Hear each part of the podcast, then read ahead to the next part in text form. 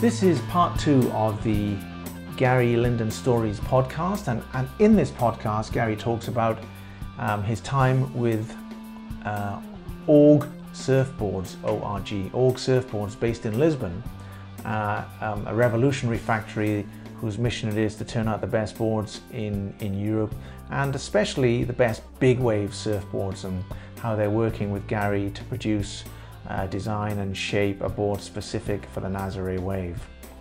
We also chat about his 16 years at the ASP and 2 years as president, and how he and the others around him at that time invented professional surfing so that the best and most talented surfers could actually earn a living from the industry. And Rabbit took over from Gary as president of the ASP, and the Dream Tour was born. Gary chats about his new project, Secret Project, which is, I might describe as disruptive technology that is going to turn competitive surfing on its head. More coming about that in the future. We chat about something Gary is very proud of, how he founded the Big Wave Tour, which was very successful. Then we move into longboarding and the old debate about classic versus high performance and where we go on that. And I finish by asking him some success secrets questions, which with some interesting answers. And we finish by chatting about the importance of perseverance in everything we do. So please enjoy part two of the podcast with Gary Linden. Maybe we'll do that. But and let's bring it up to date, up to Org Surfboards, Org.Surfboards.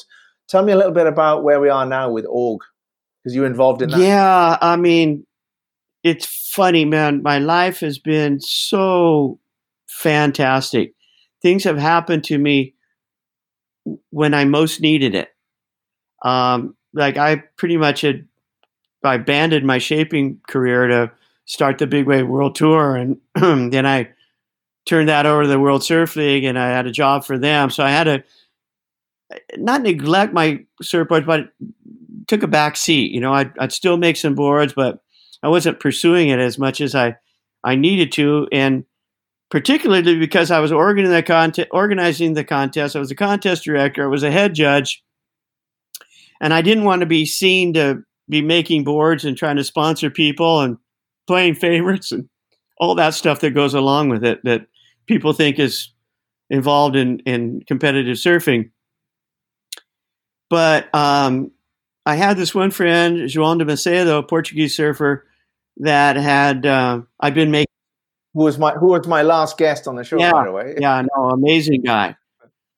Talk about someone who's driven. He's just got an amazing drive to succeed and ride big waves. But I'd made some boards for him when he was surfing over at Mavericks. And when he was over there in Portugal, he started riding for Org. And he goes, well, they'd really like you to come shape for them. And I'm kind of thinking but at this time, like, I wasn't hungry for the money. I was kind of over the physical work. And I really...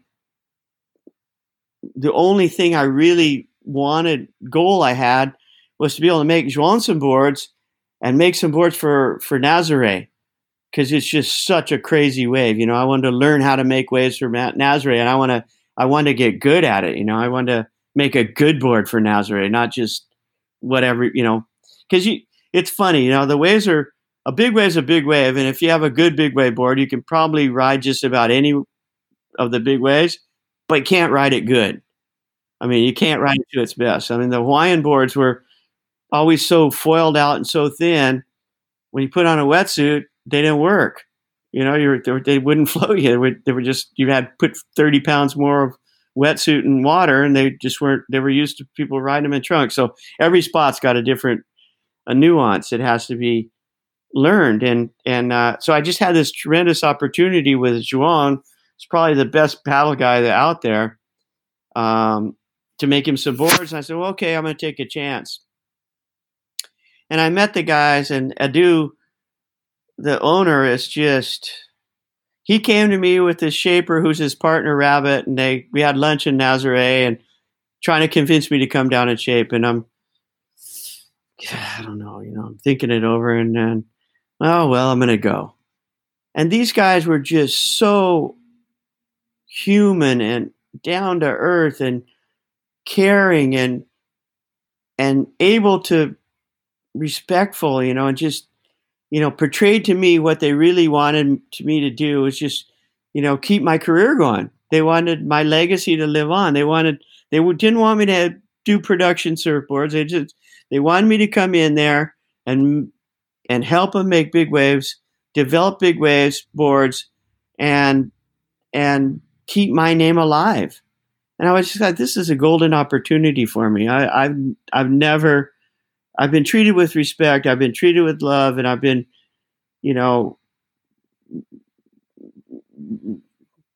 made to feel really good, but never to that level. And it's just something that every time I go there, they just, conditions were kind of difficult. Their machine wasn't that good. I had to work kind of harder than I wanted to, but it was just like always with such care and generosity and making boards for the right reason. They love it. They absolutely love it. And Adu works 12 hours a day, and he was, just doing everything he could. And I just, saw it through and kept coming back. And every time it got a little better, and he just had to move out of his factory, and he moved into this big space, and he just built the best factory, man. They got a brand new, the top of the line shaping machine, everything great, and the COVID hit. And so I had to cancel my trip, but I'm dying to get back there in shape now. Right. Yeah. I mean, Joel was telling me that the factory, he said, maybe not the biggest, but he said that they believe it is the best quality factory in Portugal, turning out the best quality boards, and that's what they're all about. Yeah, no, that's so. Yeah, for sure. I mean, they were making, I think, 1,200 boards or a year in their old factory, and if they make 2,000 in this one, they'll be happy. But you could make, we made 100 boards a week. We made 400 boards a month. In a factory of 2,500 square feet, and they probably have 10,000 square feet. They can probably make a lot more boards, but they're not interested in it. They just want to make sure that everybody gets paid and the overhead gets paid, and they want to put out the best big wave boards in the world, and they want to put out the best surfboards in Europe. So. Yeah, great. So Nazaré is a weird wave, isn't it? Do you need a specific board for Nazaré? Yeah, Nazaré is such a novel wave. I mean, it's like the Newport Wedge. It got that canyon that just goes out into the ocean, and so the swell hits with enough north, it'll bounce off that deep water canyon and refract, double in size, and start coming at you from the south. I mean, it's like I surfed Nazaré my first time at 67. Oh, wow. Yeah, respect. So I had to go and see how that one was. And I didn't surf it at 60 feet like João, but I got, legitimate, 30-foot waves out there. And, my first one, I took off, and when you're normally you try and keep your weight back so you don't purl, but on the Nazaré wave, the water is coming up the face, so you've got to lean forward to get down. So I just stopped mid-face on my first wave. I wasn't going forward anymore because the water was coming up the face, making the wave get bigger and steeper and taller. But you couldn't drop in. So I just got stuck right in the middle. And so I realized the next wave I had to lean forward. And so you can imagine what João's having to do on a 60-foot wave. So he's at the top. It's cresting. It looks like it's going to get pitched, and he probably does, and he's still got to lean forward. He can't lean back. So if he leans forward, he's not going to get down it. So you got to get a board that's long enough, like at Jaws, so or Todos or Waimea. You don't want a long board because you're waiting to the wave jacks, and you got to turn and burn. You got to spin the board real quick and do a late job. And Nazaré, you got to do that, but you got to get up some momentum before you can even get to that point. So the water's coming up there, so you got to get out of a longer board. So like that's why some of the guys are riding 11-foot board or something, like you see, and then you get in with 11-foot board and you can't turn it. So we had to figure out a way to get enough volume in the volume enough that you could paddle it fast, but was still short enough to get down the face. And then we had to add some V, which was something else because you put V slows the board down, but it also allows it to turn. So we were using concaves to get the speed up, but you need to kind of have some V so you can turn. And so Nazaré is kind of an anomaly. So what we did was made the deck flat, brought the volume all the way out to the rails. So we added like about 20% volume and got the boards down to about 10 foot. And it's worked so far pretty good. Right, yeah. Yeah, I had Sergio Cosme, the guardian angel of Nazaré, on the show, my first guest, and he was telling me about towing kosher into the Guinness Book of Records wave.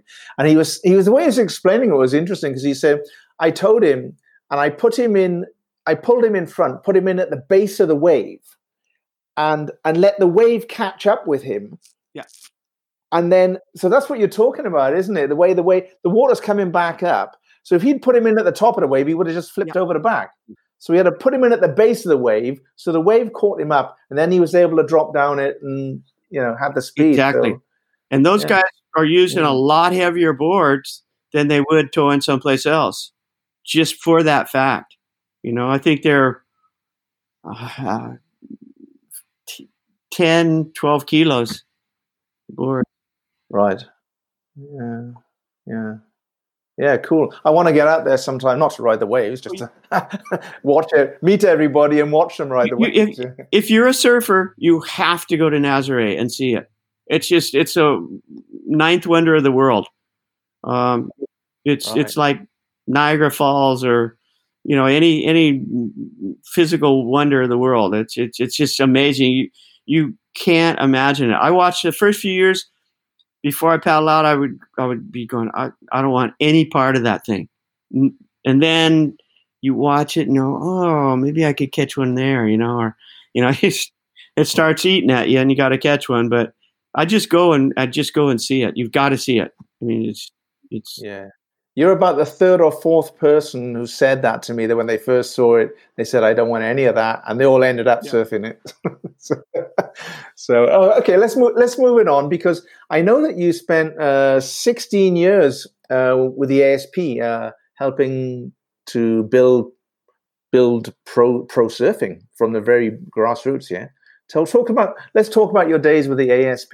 Well, I started as a judge in the IPS days, before ASP. And then when the ASP formed, I'd been the contest director for the Stubbies event, which was one of the IPS stops. And the way the ASP was set up, it was each contest had a board member and there was one surfer for each. So if we had 12 contests, we had 12 contest directors and 12 surfers.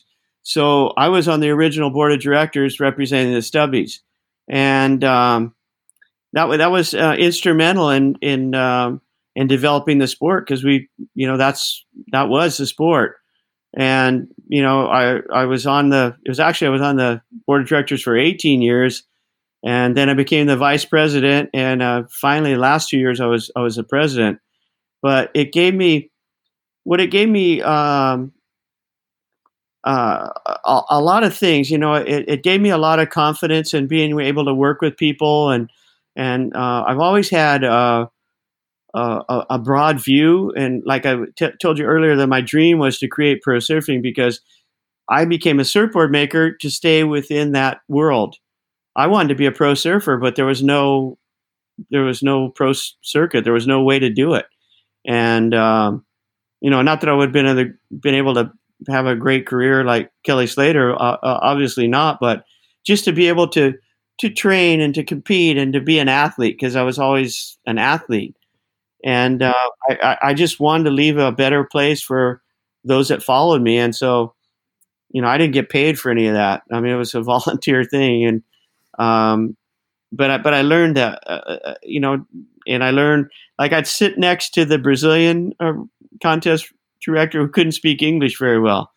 And so, I'd always put his, desires forward to the board. I'd make sure everybody understand what Brazil needed. You know, I'd help the Japanese guy who couldn't speak English that well, and that I knew. And so I was able to use my contacts and my knowledge of different cultures and put it into, it wasn't just a Hawaiian, Australian, California sport, and it actually developed as an international sport. And I'm really proud of the fact that I was able to do that, and that I was there and had that opportunity, because it helped me become the person that I am. Right. What would you say? Who were the first generation of surfers to be regarded as professional athletes, surfers? You know, the first world champions: Sean Thompson, Peter Townend, Ian Cans, Robert Bartholomew. You know, next generation: Barton Lynch. There was just, you know, Picaruta Salazar from Brazil, like probably the unknown champion. He probably won more contests than any other surfer. He's won over 160 contests or something. Can you imagine that? And just a lot of the pioneers that, you know, Martin Potter and, you know, on and on. But there was guys that stepped up and went to the board and tried to help, and there was guys that, you know, weren't as, you know, interested or capable. You know, they were, you know, like, Sean Thompson was college educated, you know, so because of the countries he came from, that they were able to, they were coming from a more elite class, and they were able to have an education and bring that education in to help pro surfing. Some of the surfers grew up, ditched school and just became great surfers. So we had a good mix, you know, and it was really outstanding experience. Yeah, pioneering days. And I guess the next phase of that was the Dream Tour. Sort of Rabbit dreamed up that, I guess, did he? Was he one of the pioneers of bringing on, taking the surface to the best waves? Yeah, well, Robert was a world champion, you know, so he knew what it was like to go and surf crappy waves and, you know, not be able to showcase the talent that he developed surfing, you know, all the Queensland point breaks. So when the ASP moved to Australia and he took over as the president, I was president, and then he was president. So it became, when he became president, it became a paid profession, position. And right. So he after you. Yeah. You I missed out on a lot of money, but no, that's okay. Yeah, he was able to, but he was the right guy for that time, you know, and he was able to, you know, we all wanted great waves, but, you know, having a world champion there, and we had a English millionaire backer there that supported us. And that's why they went to Australia, because we had some investor money that allowed us to move to the good waves, because before we were kind of handicapped. We had to have events where there was enough money to produce the events, and when we got a little bit more money and we were able to get a little bit more organized, the office in Australia financed a little bit of that. We had more momentum. It had been about 20 years in, and so then we were able to really start developing the sport in the direction that we'd always dreamed of. It wasn't that Robert came up with the dream.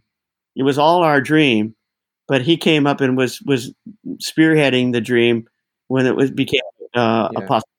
He was able to facilitate it because of the money. Who was the English backer then? God, was it one guy?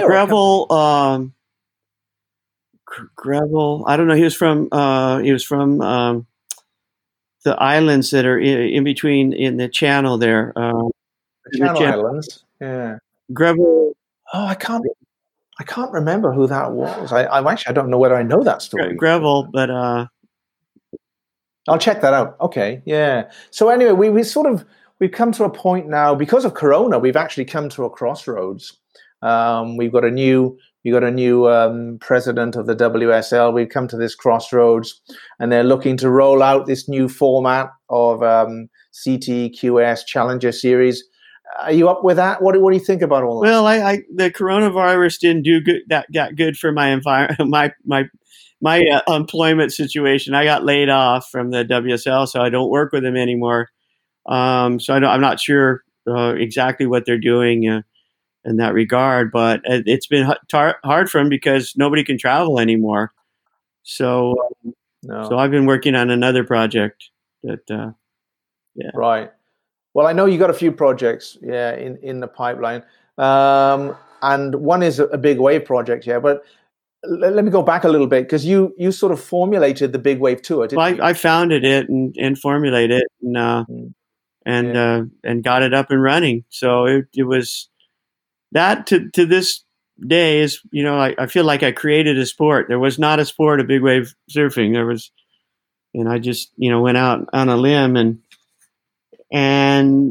took the nonprofit margin from Linden Surfboards and created the Big Wave World Tour out of it with it. So that was really, really exciting times. And, the big wave surfers that helped along that, they invested their money and got to the events, and prize money wasn't much. And, it was a kind of band of gypsies that put it all together and made something really great happen.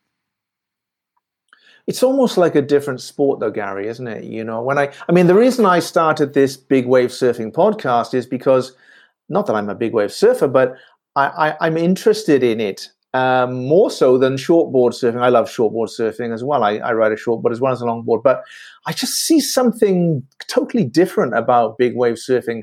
It's these athletes are another breed. It's a completely different sport. The spectators, you've got people who want to watch it, who you can watch it and not be a surfer and be thrilled by it. That's the great thing about it. Yeah, I think it really translates well. You don't have to, as a 360 air, be to shove it air or, stuff that really hard for somebody who's not, doesn't understand the sport. It's like, you don't understand tennis, you don't understand football, American football. You don't understand it. It's hard to watch until you get the gist of it. So really hard to build an audience for shortboard surfing because it's so technical at this point. But big wave surfing, it's man versus nature, and it translates. The little surfer, big waves, to quote Laird Hamilton, and that's so it's exciting. It's life threatening, and people feel that and they see that. So it draws them in, and I always thought it was the hook for them to appreciate surfing at all levels. So once you started watching big wave surfing, you get more technically involved, and then you can watch shortboarding and understand it a little bit better. But not to go off topic, but I just want to bring in one thing about what it was like in the earlier days, and it's still there today. But, you go around, to me, big wave surfing is a state of mind, and it's not so much the size of the wave. Like right when I was all through my surfing career, I always, there's guys that sit inside and they're hustling you and catching 1,000,000 waves. I was never that guy. I was always the guy that sat outside, whether it was 2 foot and there was an occasional 4 foot wave coming in. I didn't really want to ride in the 2 foot wave. So I wanted to catch that 4 foot wave. So I sat outside and waited for it. And it just escalated till I wanted to sit outside and catch the 50 foot wave. I didn't want to catch the 20 foot waves that were breaking inside. So So with that philosophy, it attracts a certain type of person, and people will come up to you and go, "Oh, you know, I'm not a big wave surfer. The biggest wave I ever surfed was an 11-foot wave," and I'm going, "How the hell do you even measure an 11-foot wave?" You know. But that was so. You know, they were just getting too granular with it, and so people were always coming up, "How do you do it? What are you doing? What's the biggest wave you're surfing?" And it was just like such a hard question to answer, because you didn't want to say that. You know, how the hell do you measure an 11-foot? You want to say, well, you know, that's a big wave. Whatever is your biggest limit, that's a big wave for you. But we get the Mavericks ceremony, the opening ceremony for the Mavericks contest, and we have a paddle out.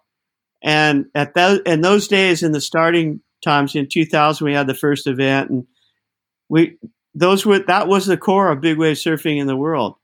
And we'd sit out there, and for myself, it was the only time I would ever feel like everybody there understood me, and I understood everybody else, and nobody was worried about our 11-foot wave or anything else. It's just, we were out there. We weren't all friends, but when we were in the water, if something happened to one of us, everybody in that circle knew that everybody in that circle would have been paddling. We didn't have jet skis. Everybody would have paddled over and risked our life to help save somebody's life. And it's just, to me, that big wave brotherhood is what separated, and sisterhood is what separated that group, because from how I see it, big waves, you have to commit, and we're in whether it's in life, you commit, you know, you get married, or, you know, I've got friends that they're my age, never got married. They wouldn't commit. They ride 2 waves at the shores and they didn't get married, you know, translates over. I mean, yeah. I mean, life, to reach the fullest benefits, like risk equals reward. And if you're willing to commit and risk, you get these huge rewards. It also means you wipe out at Puerto and get held underwater and almost lose your life. So you got to balance the risks. But that ability to commit is what I think makes a big wave surfer a big wave surfer. So, I agree.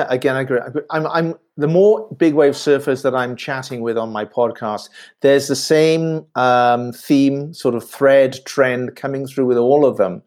Exactly what you just said: the camaraderie, the brotherhood, and it's all. It's almost like it's more spiritual. It's more soul-based than shortboard surfing, probably because of the danger element and the fact that you could lose your life. It makes it more spiritual. And all these big wave surfers are very humble people, very nice, courteous, polite, humble people. But they switch on to beast mode in 50-foot waves. And I've asked a few of them about that. I said, "You're so nice, you're so humble, and then you I see you charging these monsters." It doesn't equate sometimes, and it's a sort of pattern that runs right through you guys, I think. You know, nice, it's nice. Yeah, it goes back to being able to commit. You know, it's like there's a Rolling Stone song, and you know, and it's talking about, you know, being a humble guy, but you know, if you get in a knife fight, you got to be able to use it. You know, I mean, it's like when it hits the fan, you got to be able to react, you got to be able to respond, and you know, and commit and do what needs to be done. It doesn't matter, you know. It doesn't matter. You can't think. You got to go. Like they go to war, you got to, you know, like Al Chapman used to tell me. He goes, "Linden, I've been going to war every year for the last 20 seasons," you know, talking about surfing Hawaii. Like, pretty good analogy, you know, you've got to, you know, I mean, he broke his femur there at Sunset, like about 2 years ago. I mean, he's still charging, you know, still going at it, but at some point you pay the price. Yeah. Okay, come back to the Big Wave Tour a little bit, because when you first started it and the way it's been running, it was going well. But we this year, last year, we seem to have hit a point where it seems a bit disjointed. You've got tow, you've got paddle. Now you've only got two contests, well, before Corona, yeah? And not all the same surfers are in both contests. Where are we with it now, and where should it be going? Well, like I said, I was just employed by the WSL who run the Big Wave Tour, so I can't really comment on how where their vision of it is. But it went well when we had it scaled to what was sustainable, and when the WSL took over the tour from me, it their expectations and didn't live up to their investment. So they gradually had to scale back in the number of events that they had, because they're just, it wasn't sustainable. We put on the events for, at the end, we were about 50 to 70,000 with including the webcast, and the WSL's costs were about 10 times that. So you could see how it would easily get out of hand. Obviously there's a balance somewhere in between, probably, but it was like when almost every awards speech I would give, I would tell when I was running, and the prize was $15,000 to be split up with, 6 finalists or something. And everybody was kind of going, well, I barely paid my expenses. And the majority of everybody didn't pay their expenses. But we have a great party and we have a great time. And I give this same old speech that at some point this is going to be monetized. And we're going to all look back and say, this was the best time it ever was. And now these guys come to me and they're like, God, it was so killer when we used to do it. Remember those times? And, and that's true, because it was that spiritual time and that brotherhood time. And we were all doing it for the love of it and for out of passion. And when things get to be, corporate, and it has to make dollars and cents and be sustainable, it changes. And it's not worse. It's not better. It's just different. So hopefully the WSL can come up with a good plan to make it sustainable. I've got some ideas of my own in the works, and it. Yeah, but when we were talking pre podcast, you said that you had an idea, a new project with regard to the Big Wave Tour. Are you able to talk to me about that? I can't go into it too much, because we're still in developing it, but it's not Big Wave specific. It's it translates. Our first event we're doing right now in Mexico, and it's shortboard, but it translates to longboard, Big Wave, women's surfing. It translates to everything. It's a format that can be conducted on the web, so it's a video tour. So it's a video tour. Well, with people actually surfing. Yeah. They're actually surfing, competing at each other, same type brackets, but with their clips, video clips that they have. Oh, okay, yeah. Right.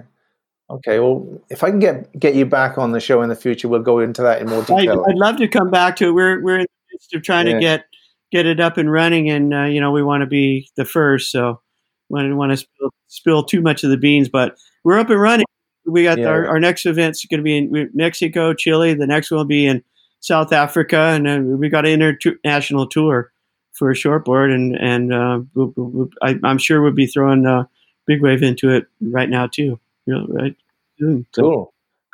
Yeah. Let me pick your brains a little bit. As you know, I compete on a longboard, but I also ride a shortboard as well. But on the longboard, you judge longboard, yeah?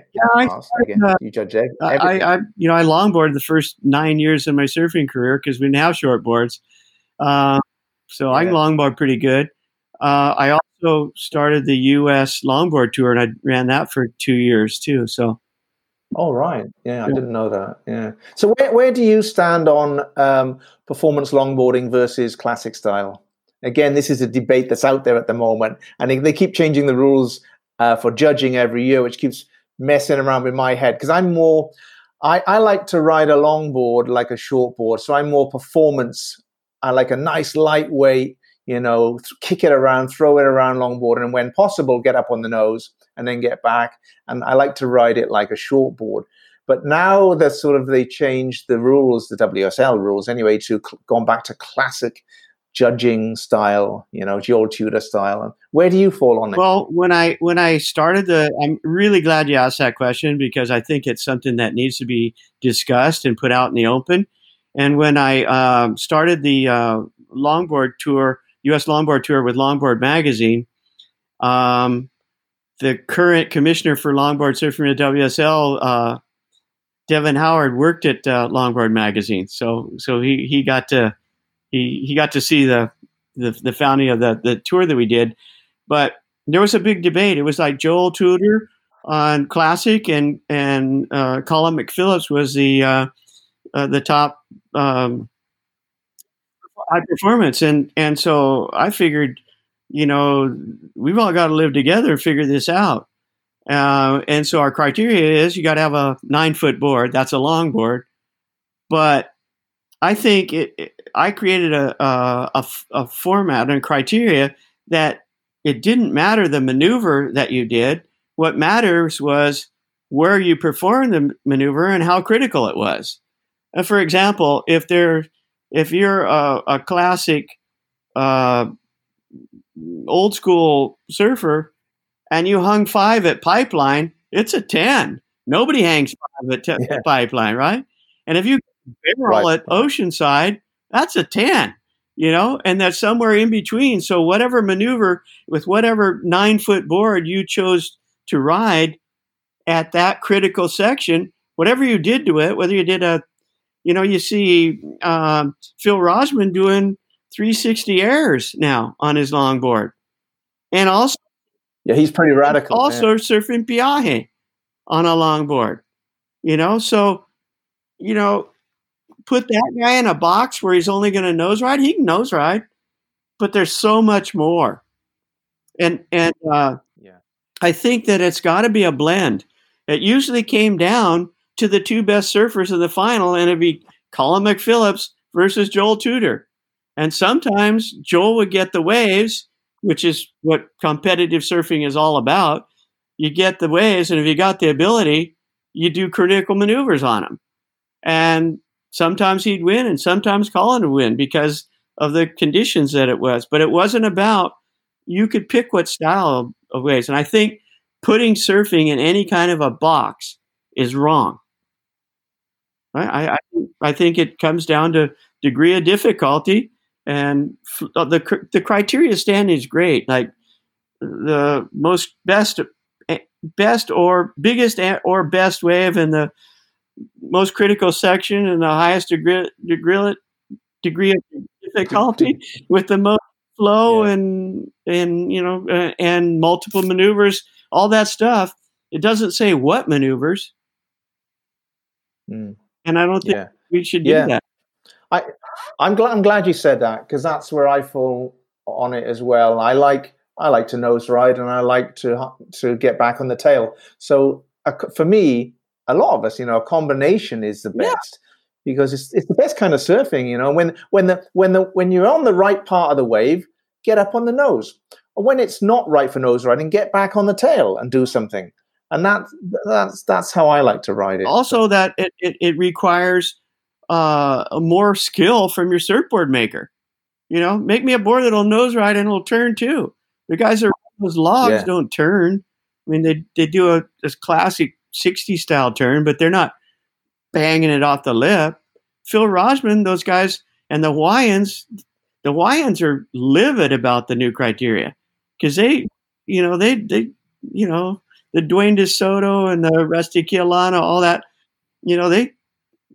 they have established performance longboarding from Makaha and Queens, And that's the roots, you know, that the classic longboard, that's California stuff.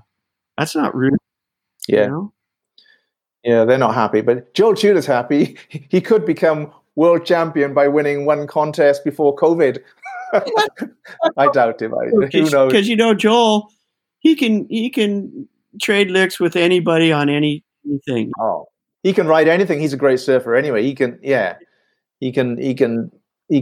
do high performance and he can do classic, can't he? You know, so he's an exception. He's legit. But, he has the right to state his opinion, and I'm really happy that he's there and he's as vocal as he is, because I don't want the classic tradition to go away, and it was starting to go away with performance surfing. So that's where the argument came in, you know.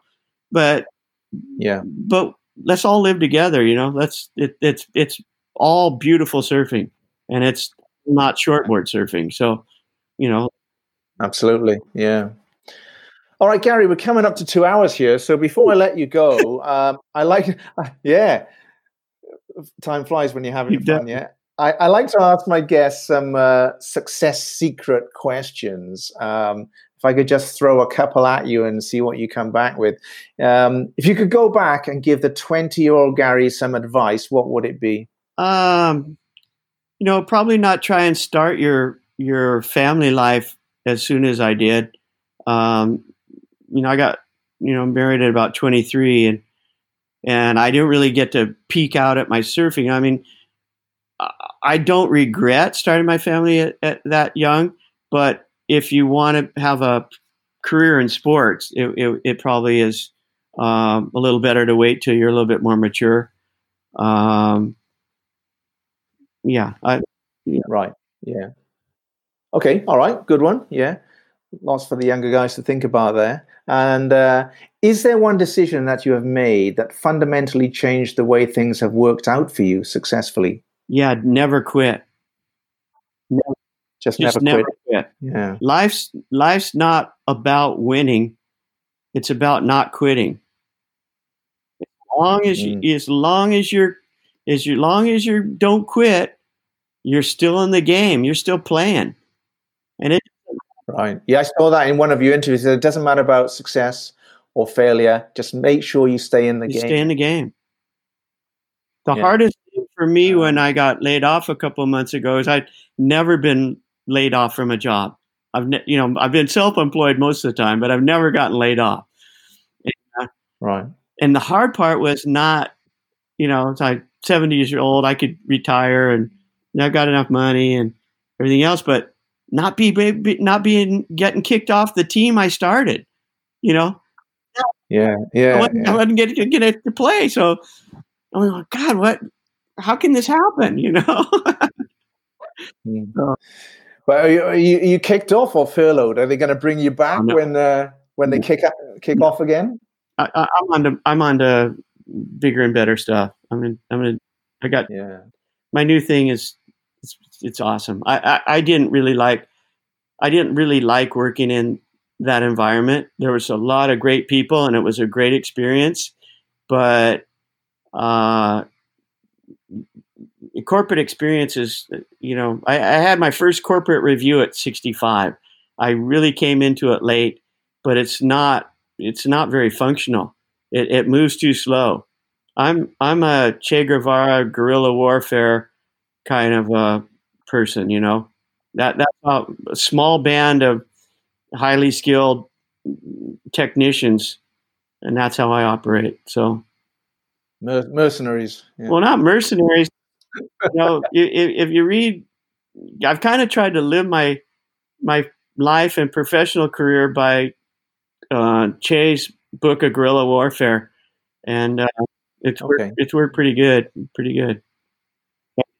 Good. Okay. Let me ask you another question. They say you only regret the things you don't do. What's one thing that you regret not doing? Anything? I struggled with this one, you know, because there's a whole bunch of things that you think about. I wish I'd have done that. I wish I'd have done that. But if I hadn't done exactly what I did, I'm afraid I wouldn't be in the place that I am right now. And I love it. I love where I'm at. I mean, like I've got more fame, fortune, and respect now at 70 than the, you know, David Nuuhiwa got when he was 20. And, you know, like when you're 20, getting all the fame when you're 20 and, you know, 30 or something like that, you waste it. You know, like I got all my recognition when I was old, when I needed it. I mean, yeah. You know. Yeah, I think if you can look back and say, "Well, I don't regret anything," that's I don't regret anything. I probably in the moments I would have done things differently, but I don't regret anything that I did. I mean, I don't know, because it all got me to where I'm going. And like I said, you know, it's like not, you know, my dad taught me early. You know, it's just like just don't quit. You know, and that's a message I pass on to everybody. So if I'd have quit something, I would have regretted that. Like charging, you know. Good, yes. I'm very similar in a way. You know, I've had some successes, had some failures, but people always say to me, "Ian, you just keep going. You just stay in the game. You persevere in everything you do." And I don't always make it to the top, you know, but I keep going and keep persevering for year after year after year. And you know, maybe that, just like you, that's a good quality, you know. That is the only thing. Like life, you know, where's the top? Is the guy with the most money? I feel sorry for those guys, you know. I mean, they're worried about how many zeros they have at the end of their thing. We're not going to take any of that with us, you know. All we're going to take is the memories and the relationships and all the experiences that we had. And you know, I learned years ago that poor people, as long as they have food enough to eat, they're happier than people that are worried about somebody stealing their billions. You know, they're always paranoid. You know that, you know, they can't even really extend a hand or get to know you because they're afraid you want something from them. And poor people, like I remember being in Brazil and, you know, my neighbors didn't even have enough to feed themselves, and you'd go over to their house and they'd offer you dinner, you know, because they weren't connected to it. That wasn't them. What they had wasn't who they were. It's about being true to yourself, and as long as we're happy at the end of the day, that's all that really matters, isn't it? You know, food, culture, and companionship. That's all you really need. Yeah. All right. My last question for you is: if you're going to walk over to your local beach today, what are you riding these days? I'm riding a 510 round tail tri fin with a flat deck, which is it's a design I didn't invent, but I'm reincorporating it into all my boards now because you know, as an older surfer, the trick is getting your feet. And so I figured out a way to make that a little bit more comfortable, more user-friendly. Right. Because 5'10" is still pretty short. It's a short board. Yeah. Cool. Good. All right. And where can people find Gary Linden? Online. You find me at lindensurfboards.com. Send me an email at info@lindensurfboards.com, or you know, call the factory and I'll give you my cell number, or you know, got a page on Facebook and just Instagram. Got a page on Instagram, Linden Surfboards. But I'm an Oceanside, place I've been for the last 44 years, and people know where to find you. Yeah. Okay. Well, look, I'll put all the links in the show notes, so people they'll all be in there. And you know, I'm just looking at the counter here. 2 hours, 2 minutes. We've been chatting, and I still think we got a lot more to talk about. So please come back one day soon, and let's carry on. Well, Ian, thanks for the invite, and it's been a pleasure to get to share some of my stories. Like I told you before, the thing I most want to do right now is be able to share my experiences for the next generations, because you know, it's the history. I've pretty much seen the history of modern, lived the history of modern surfing, and I don't want that to be forgotten. And, you know, I made a lot of mistakes and learned from my mistakes. And if I could help somebody avoid mistakes and sort of leapfrog into success, I'd love to be able to feel like I was part of that process. Yeah, exactly. Yeah. And, I know a lot of people do want to hear what you got to say, so let's do it again. But for today, thank you very much. Have a good day. And Gary Linden, I'll see you next time. Adios, amigos.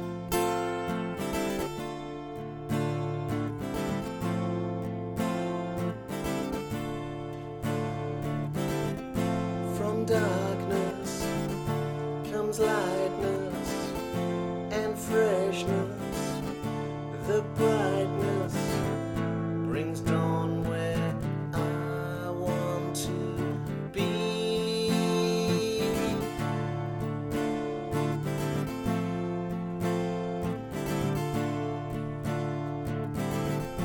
The day breaks, eyes open to new ways. The scene makes a memory that I want to keep.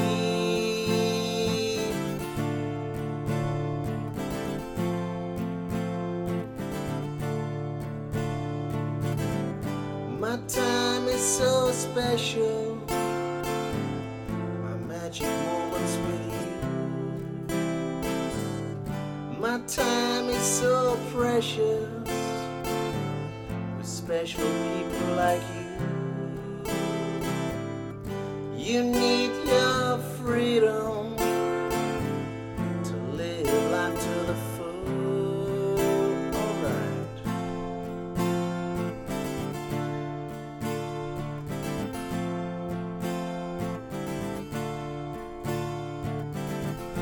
At sunrise, the heat comes, the wind goes, my 10 toes.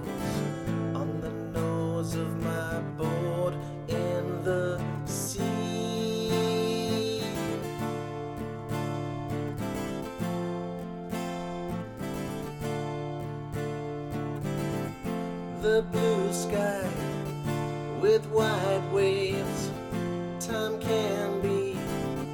My mind's at the place where it should be.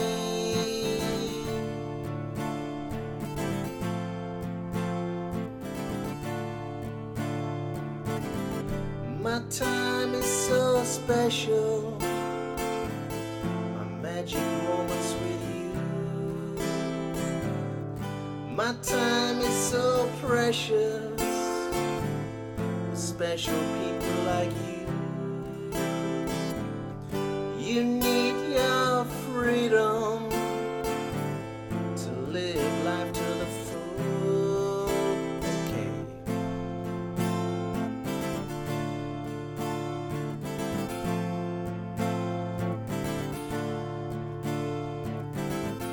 The sun falls, baby calls.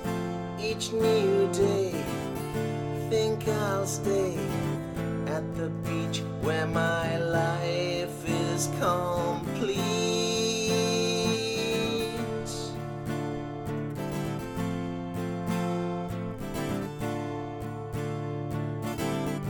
My time is so special.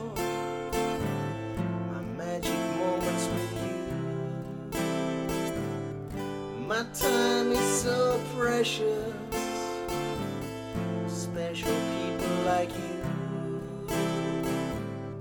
You need